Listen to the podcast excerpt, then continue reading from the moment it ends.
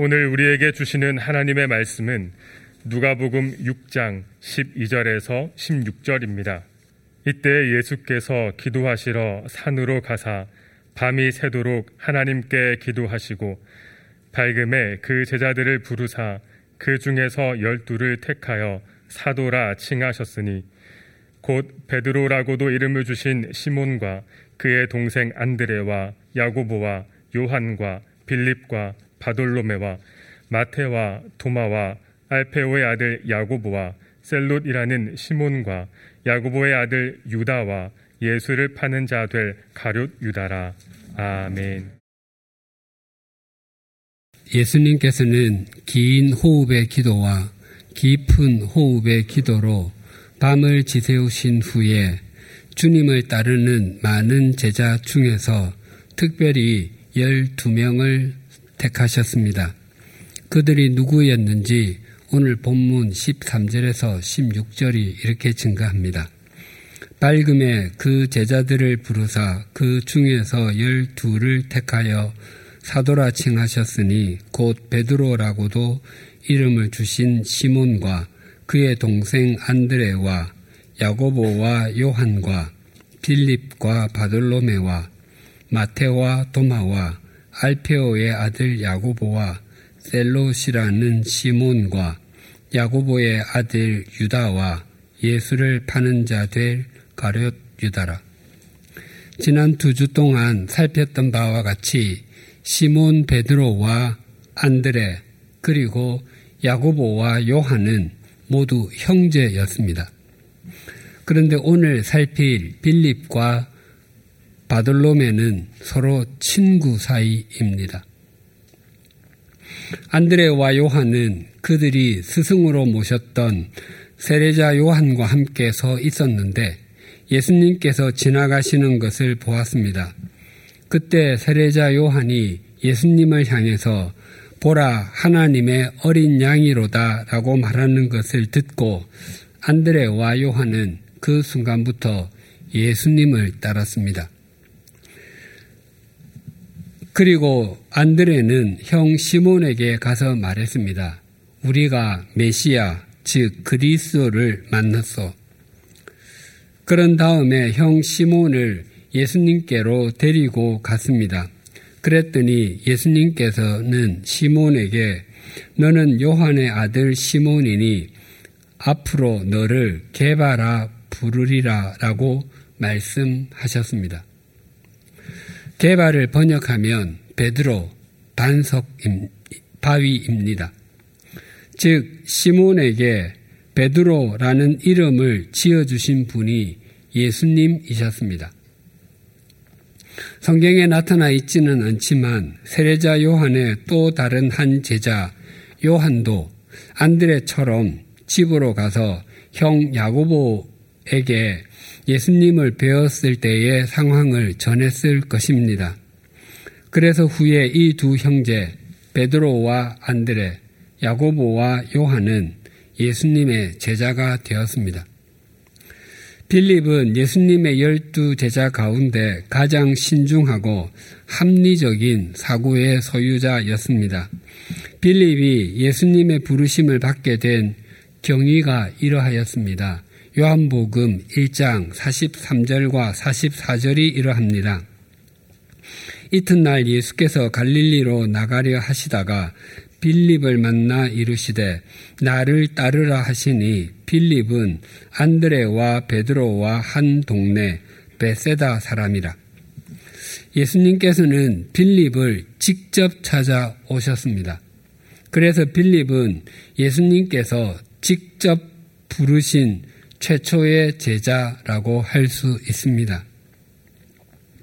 그러나 빌립은 부르심을 받기 전에 예수님을 따르겠다는 계획이나 결심을 하지 않았고 진리가 무엇인지를 찾기 위해서 여러 종교나 깊은 학문에 심취하지도 않았습니다.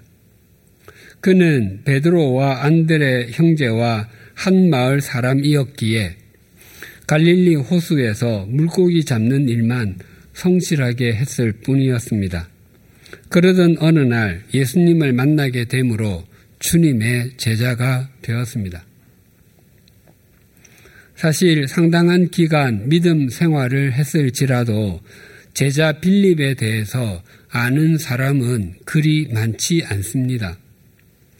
우리는 제자 빌립보다도 사도행전에 나오는 예루살렘 교회의 일곱 명의 집사 중에 하나인 집사 빌립을 훨씬 더 많이 압니다. 스데반 집사의 순교 후에 예루살렘에는 큰 박해가 있었습니다. 그때 사마리아로 가서 복음을 전했던 사람이 집사 빌립이었습니다. 또한 주의 사자에 의해 광야로 인도함을 받아 에디오피아 여왕 간다게의 국고를 맡은 관리인 네시에게 세례를 베푼 사람도 집사 빌립이었습니다. 그 후에 그는 여러 곳을 다니며 복음을 전하다가 가이사랴에 정착했는데 거기에서도 그는 전도자로 살았고 그에게는 딸이 넷 있었는데 그들도 처녀로 예언을 했습니다. 반면에 제자 빌립과 관련된 일을 머리에 떠올릴 수 있는 그리스도인은 그렇게 많지 않을 것입니다. 제자 빌립도 안드레처럼 요한복음에만 그에 관한 네 개의 일화가 기록되어 있습니다. 빌립이 예수님의 부르심을 받고 제자가 된 후에 가장 먼저 한 일이 이러하였습니다. 요한복음 일 장 사십오 절과 사십육 절입니다. 빌립이 나다나엘을 찾아 이르되 모세가 율법에 기록하였고 여러 선지자가 기록한 그 일을 우리가 만났으니 요셉의 아들 나사렛 예수니라. 나다나엘이 이르되 나사렛에서 무슨 선한 것이 날 수 있느냐. 빌립이 이르되 와서 보라 하니라. 예수님의 제자가 된 빌립이 가장 먼저 한 일은 친구 나다나엘을 찾아가서 예수님을 전하는 것이었습니다. 그래서 그는 예수님의 제자 중에서 가장 먼저 전도자의 삶을 살았다라고 할 수 있습니다. 또한 빌립은 나다나엘에게 예수님을 전하며 논쟁하지 않았습니다.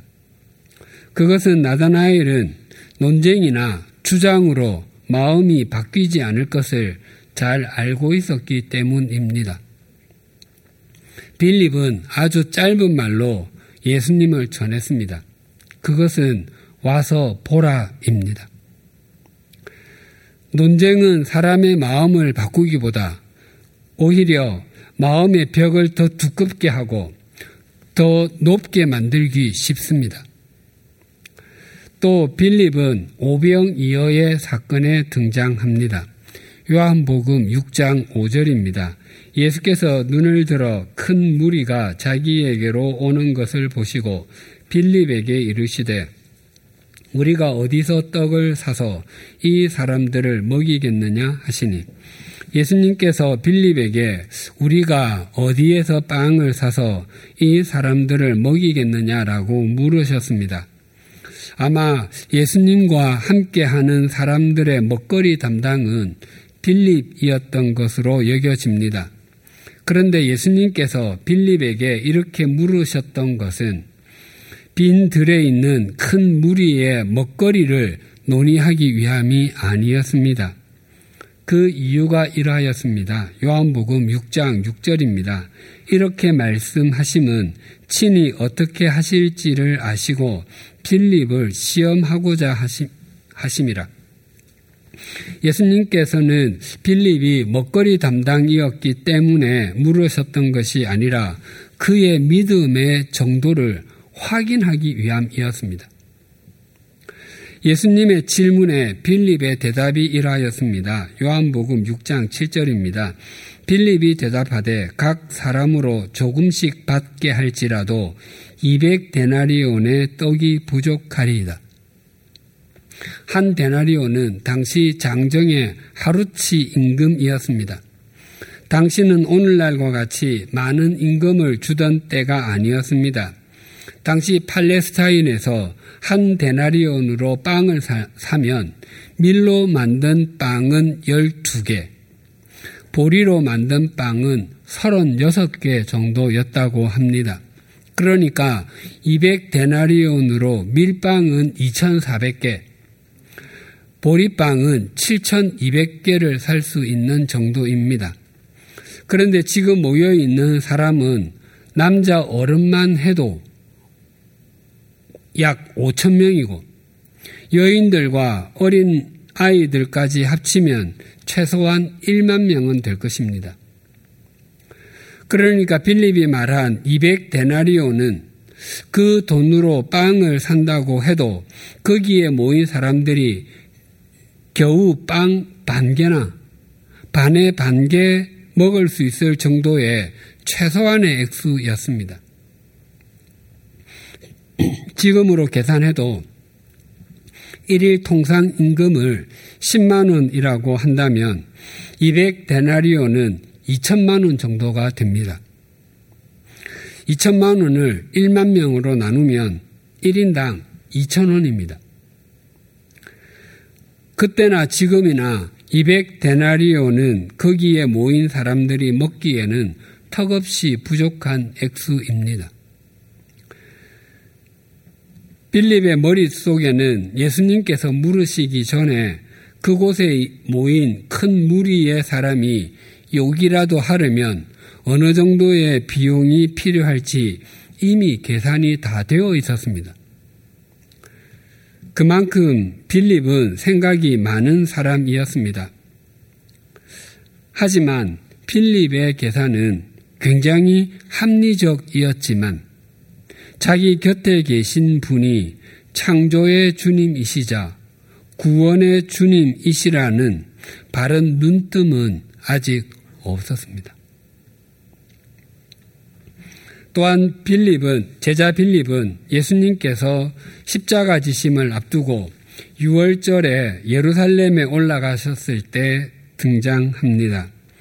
그때 유월절 절기를 지키기 위해서 예루살렘을 찾았던 헬라인들, 즉 그리스 사람들이 예수님을 만나고 싶어 했습니다. 그래서 그들은 빌립을 찾아갔습니다. 그런데 빌립은 그 사람들을 데리고 예수님이 아니라 안드레에게로 갔습니다. 그래서 안드레가 그들을 예수님께로 데리고 갔습니다.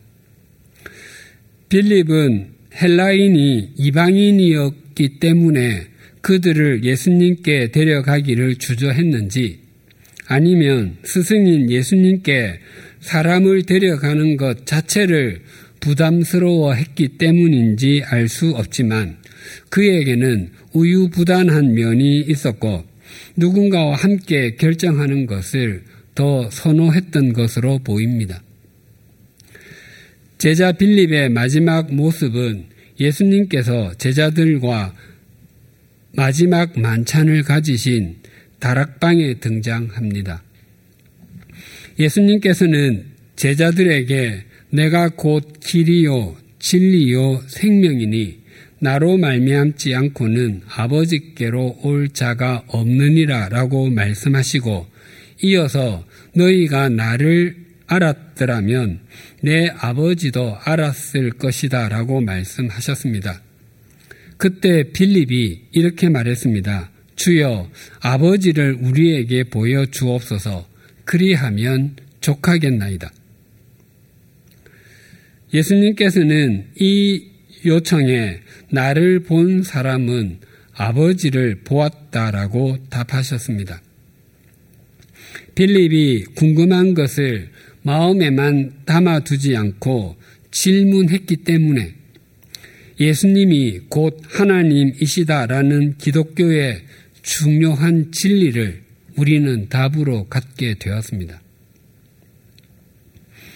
후에 빌립은 지금의 튀르키예, 즉 터키의 여러 지역에서 복음을 전하다가 히에라폴리스에서 순교했다고 전해집니다. 요한복음 이 장과 삼 장에는 튀르키예의 소아시아 지역에 있었던 일곱 교회에 주시는 말씀이 있습니다. 그 교회들 중 마지막 일곱 번째 교회가 라오디게아 교회입니다. 그 교회는 차지도 아니하고 뜨겁지도 아니하다고 책망을 받았습니다. 라오디게아에서 동남쪽으로 약 십육 킬로미터 떨어진 곳에 골로세라는 도시가 있었는데 그곳은 냉천수로 유명했습니다. 그리고 라오디게아에서 북쪽으로 약 십 킬로미터 정도 떨어진 곳에 히에라폴리스가 있었는데 그곳은 온천수로 유명했습니다. 히에라폴리스는 지금 튀르키예의 파무칼레입니다. 하얀 스쾌함이 눈처럼 눈이 덮인 것처럼 보이고 따뜻한 물이 흘러나옵니다. 소아시아 성지 순례를 가면 파묵칼레를 방문하게 되는데 사람들은 신을 벗고 따뜻한 물을 걸으며 여독을 풀곤 합니다. 사도 빌립이 히에라폴리스에서 하나님 나라의 복음을 전할 때 많은 사람이 복음을 받아들이자 그곳의 총독이 몹시도 싫어했습니다. 빌립은 발목과 넓적다리가 꿰인 채로 십자가에 거꾸로 달려 순교했다고 전해집니다. 그는 죽어가면서도 나는 예수님과 동일하게 세마포로 쌓일 자격이 없는 사람입니다. 나를 세마포로 싸지 말고 파피루스로 쌓아주십시오라고 유언을 남겼다고 전해집니다. 빌립은 예수님을 따르겠다는 결심을 하지도 않았고 그저 일상의 삶 가운데 찾아오신 주님을 만났지만 주님을 만난 후 한평생 주님을 따랐고 영원한 생명을 전하는 주님의 통로가 되었습니다. 다음에 살펴볼 사람은 바돌로메입니다. 바돌로메는 톨마이의 아들이라는 뜻입니다. 지금 미국의 많은 성씨 중에 하나인 존스는 처음에는 집안의 이름이 아니라 존의 아들을 의미했을 것입니다. 또한 앤더스는 앤드류, 즉 안드레의 아들을 뜻하는 말이었을 것입니다. 그래서 바돌로메는 그가 어느 집안의 사람인지를 말하는 것이고 실제에 또 다른 이름이 있었을 것이라고 보기도 합니다. 다윗의 부인 중에 압살롬의 어머니 마아가가 있습니다. 그는 그술왕 달메, 달메가 톨마이입니다. 달메의 딸이었습니다. 달메 톨마이와 바돌로메의 아버지 톨마이가 같습니다. 그래서 바돌로메가 귀족 출신이었다고 보기도 합니다. 바돌로메의 아버지 톨마이가 어떤 존재였는지 어떤 삶을 살았는지는 알 수 없습니다. 하지만 바돌로메는 아버지의 아들로 불렸습니다. 그것은 그가 자신의 이 아버지의 아들이라는 것을 굉장히 자랑스럽게 여겼다는 의미입니다. 부모가 자녀에게 듣게 되는 최고의 감사의 말은 무엇이겠습니까?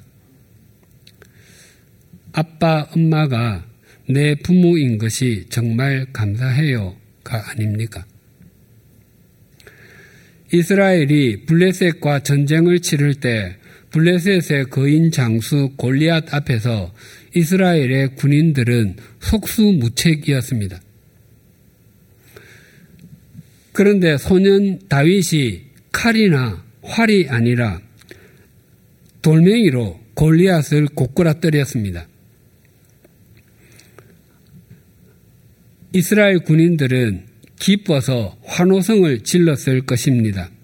사실 그 누구보다도 그 승리를 기뻐했을 사람은 다름 아닌 사울왕이었습니다. 승리하고 돌아온 소년 다윗에게 사울 왕은 감격해서 물었습니다. 소년이여, 너는 누구의 아들이냐? 다윗은 자랑스럽게 이렇게 대답했습니다. 저는 베들레헴 임금님의 종 이새의 아들입니다. 다윗은 자신의 아버지가 이새인 것을 자랑스럽게 말했습니다. 또한 이새도 아버지 아들 다윗으로 인해서 그의 이름이 알려지게 되었습니다.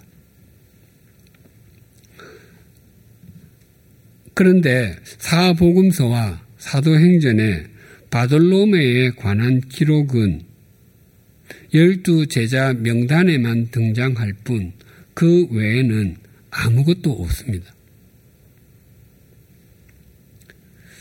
빌립이 예수님의 부르심을 받고 난 뒤 친구 나다나엘을 예수님께 데리고 갔습니다.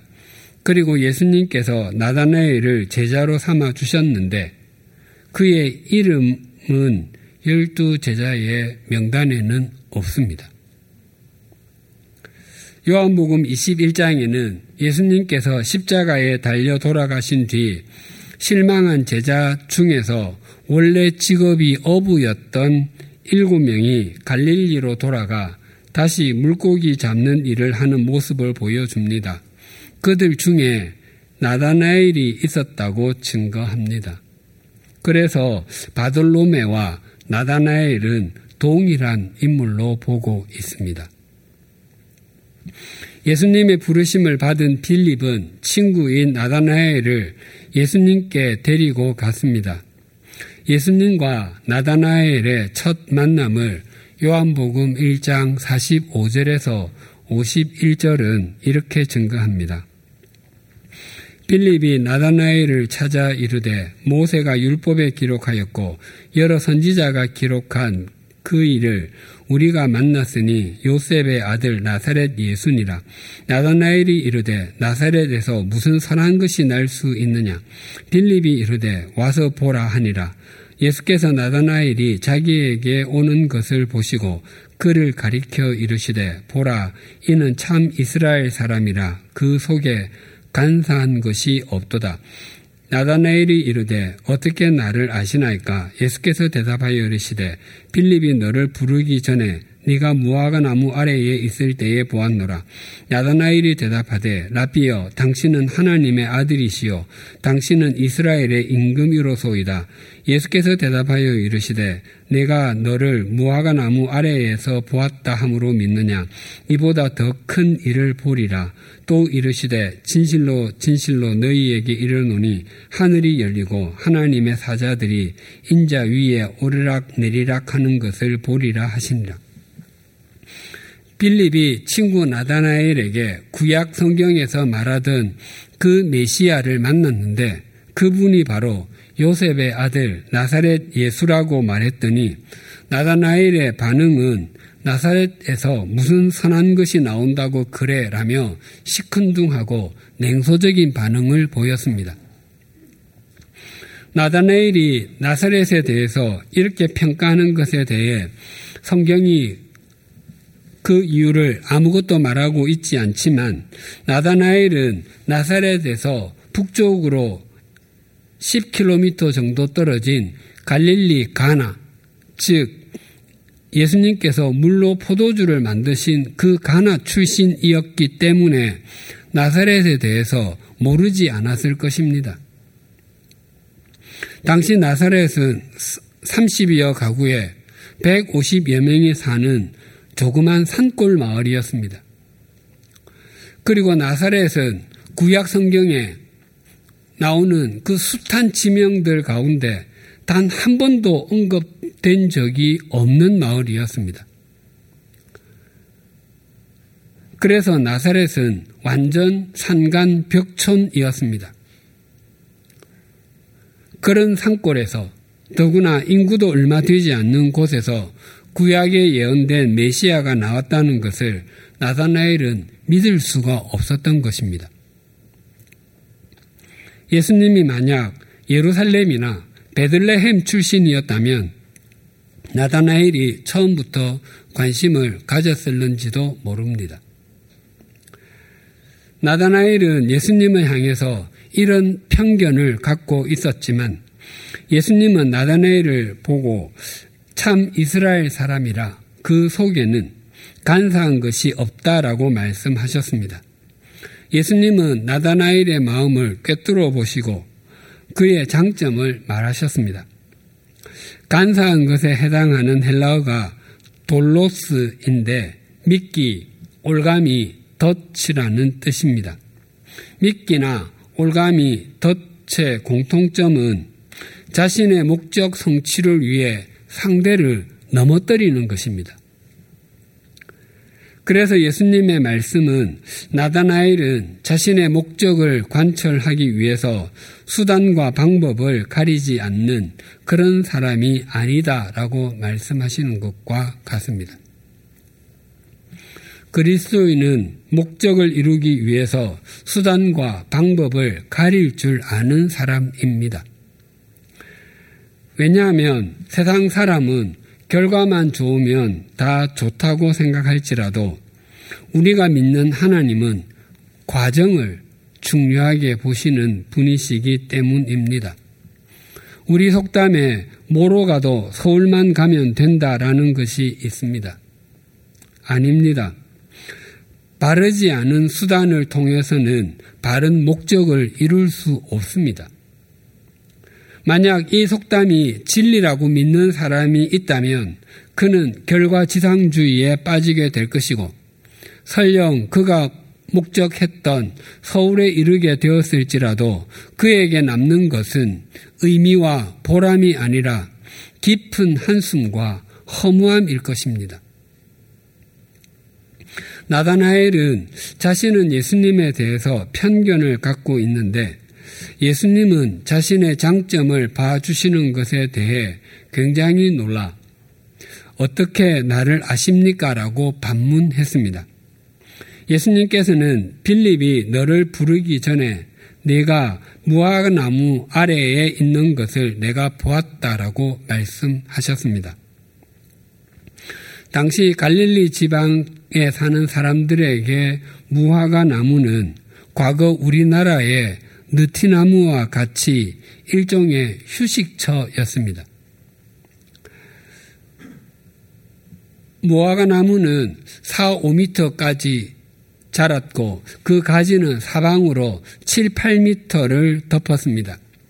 당시 대부분의 가정에는 방이 하나밖에 없었습니다. 그래서 조용히 있기를 원하는 사람은 집 앞에 심은 무화과나무 그늘에서 성경도 읽고 묵상도 하면서 개인적인 시간을 보내곤 했습니다. 그래서 예수님께서 나다나엘에게 내가 무화과나무 아래에 있을 때 내가 너를 보았다라고 해서 믿느냐 이것보다 더 큰 일을 보게 될 것이다 라고 말씀하셨습니다. 이 일 이후로 나다나엘 즉 바돌로매는 주님의 제자가 되었습니다. 빌립이 예수님의 제자가 된 후에 친구 나다나엘을 찾아가 모세가 율법책에 기록하였고 여러 선지자가 기록한 그분을 우리 즉 안드레와 내가 만났어라고 말했습니다. 그것은 나다나엘은 오랫동안 구약 성경을 연구하여 오실 그리스도 즉 메시아가 어떤 분이신지 알고 있었음을 의미합니다. 나다나엘을, 나다나엘에게 무화과나무 아래는 그리스도 즉 메시아를 발견하기 위해 진리를 탐구하는 곳이었고 자기 무릎을 꿇리는 현장이었던 것입니다. 즉 나다나엘은 진리와 생명을 발견하기 위해서 몸부림을 치다가 주님을 만나게 되었고 그 주님께 자신의 인생을 드렸습니다. 마태복음 십삼 장에는 예수님께서 들려주신 비유가 일곱 개 있습니다. 그래서 마태복음 십삼 장을 비유장이라고 부르기도 합니다. 그런데 그 비유 일곱 개는 모두 하나님의 나라에 관한 비유입니다. 그래서 마태복음 십삼 장을 천국에 관한 비유장이라고 부르기도 합니다. 그 중에서 다섯 번째 비유는 밭에 감추인 보화 비유이고, 여섯 번째는 좋은 진주를 구하는 상인 비유입니다.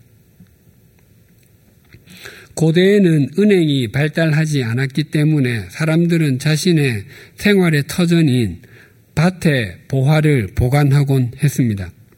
특히 전장에 나갈 때는 자신만이 알 수 있는 밭에 감추어 두곤 했습니다. 그런데 전장에 나간 사람이 전사하게 되면 보화가 묻힌 밭은 그대로 남아있는 경우가 있곤 했습니다. 그런데 어떤 사람이 밭을 빌린 밭을 갈다가 그 보화를 발견하게 되면 자신의 전 재산을 팔아서라도 그 밭을 산다고 말씀하십니다. 당시 법으로는 자기가 산 땅에서 보화가 나오면 그 보화도 자기 것이었습니다. 그 보화가 바로 하나님의 나라이고 주님이십니다. 그 밭을 산 사람은 거기에 보화가 있는 것을 알았기 때문에 그 밭을 빌려서 갈았던 것이 아니었습니다. 어쩌면 그 전에 다른 사람들도 그 밭을 갈아서 농사를 지었을 수도 있습니다. 그러나 그들은 그 보화를 발견하지 못했습니다.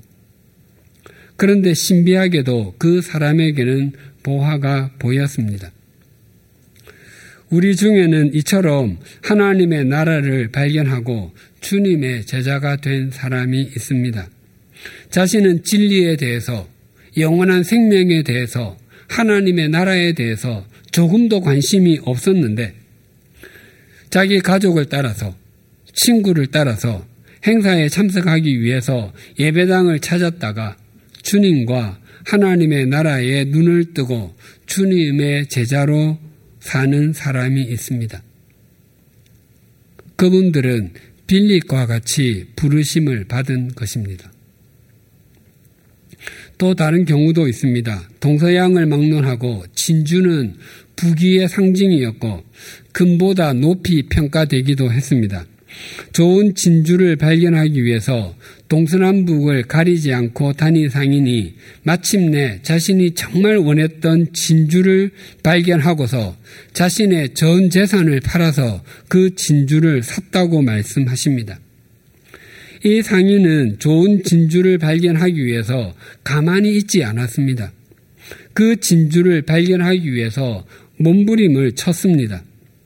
또한 그는 자신의 모든 소유를 다 팔아서라도 살 가치가 있는 진주가 어떤 것인지도 알고 있었습니다. 그래서 그 진주를 발견하고서는 자신의 모든 소유를 팔았습니다. 그 진주가 바로 하나님의 나라이고 주님이십니다. 우리 중에는 이처럼 하나님의 나라를 발견하고 주님의 제자가 된 사람이 있습니다. 진리가 무엇인지 알기 위해서 여러 종교에 심취해 보기도 하고 다양한 철학을 접하기도 하고 무엇인가에 몰두해 보기도 하다가 기독교의 진리를 접하고는 이제는 더 이상 방황하거나 세상을 헤매지, 헤매고 다니지 않아도 될 이유를 찾고서 그리스도인이 되고 주님의 제자로 사는 사람도 있습니다. 그분들은 바돌로메, 즉 나다나엘처럼 부르심을 받은 것입니다. 과거 우리가 어떤 삶의 과정에서 주님의 부르심을 받았는지, 또한 어떤 과정을 통해서 교회 공동체로 들어오게 되었는지, 무슨 동기로 주님의 제자가 되었는지보다 훨씬 더 중요한 것은 지금 하나님의 은혜로 우리 모두는 하나님의 백성이 되었고 영원한 보화이자 세상의 그 무엇과도 바꿀 수 없는 진주와 같으신 주님을 만났으며 그 주님을 따르는 제자가 되었다는 것입니다. 우리는 모두 동일한 시대에 부르심을 받은 그리스도인이고 또한 주님의 제자입니다. 우리가 어떤 과정을 거쳐서 그리스도인이 되었고 주님의 제자가 되었든지 날마다 눈을 들어서 그리스도인다운 그리스도인, 주님의 제자다운 제자로 살아가십시다. 그때 우리로 인해서 온갖 거짓과 불의, 다양한 갈등이 난무하는 우리 사회가 반드시 새롭게 될 것입니다. 왜냐하면 주님은 언제나 그리스도인다운 그리스도인, 주님의 제자다운 제자를 통해서 역사하시기 때문입니다. 기도하시겠습니다. 하나님 아버지, 빌립은 어느 날 예수님의 부르심을 받았습니다. 그의, 그에게는 주님을 따르겠다는 계획이나 결심도 없었고 진리를 발견하기 위해서 종교나 학문에 심취하지도 않았습니다. 오직 주님의 부르심으로 주님의 제자가 되었습니다. 우리 중 많은 사람이 빌립처럼 부르심을 받았습니다. 우리는 그저 일상의 삶에 젖어 있었을 뿐인데 주님의 은총으로 그 무엇과도 바꿀 수 없는 보화이신 주님과 세상에 그 무엇을 주고도 살 수 없는 하나님의 나라에 속하게 되었습니다. 이제는 그 은총을 입은 그리스도인답게 주님의 제자답게 살아가게 하여 주시옵소서. 바돌롬의 즉 나다나엘은 무화과 나무 아래에서 진리를 탐구하고 메시아를 묵상하다가 그 실체이신 주님을 만나 제자가 되었습니다. 우리 중에는 나다나엘처럼 부르심을 받은 사람도 있습니다. 진리를 찾기 위해 또 마음의 평안을 찾기 위해 여러 종교에 심취해 보기도 하고 다양한 서적을 섭렵해 보기도 했습니다. 때로는 세속적 가치관에 빠져 살기도 했습니다. 하지만 주님과 주님의 말씀을 접한 이후로 세속적인 가치관으로는 결코 살 수 없는 진주, 영원한 진주 속에 머물게 되었고 하나님의 나라 백성이 되었습니다. 이제는 그 진주를 가진 그리스도인답게 주님의 제자답게 살아가게 하여 주시옵소서. 바라옵나니 우리 각자가 눈을 들어 그리스도인답게 주님의 제자답게 살아가는 것이 우리의 삶과 우리의 가정, 우리 사회가 새로워지는 유일한 길임을 잊지 않게 하여 주시옵소서. 예수님의 이름으로 기도드립니다. 아멘.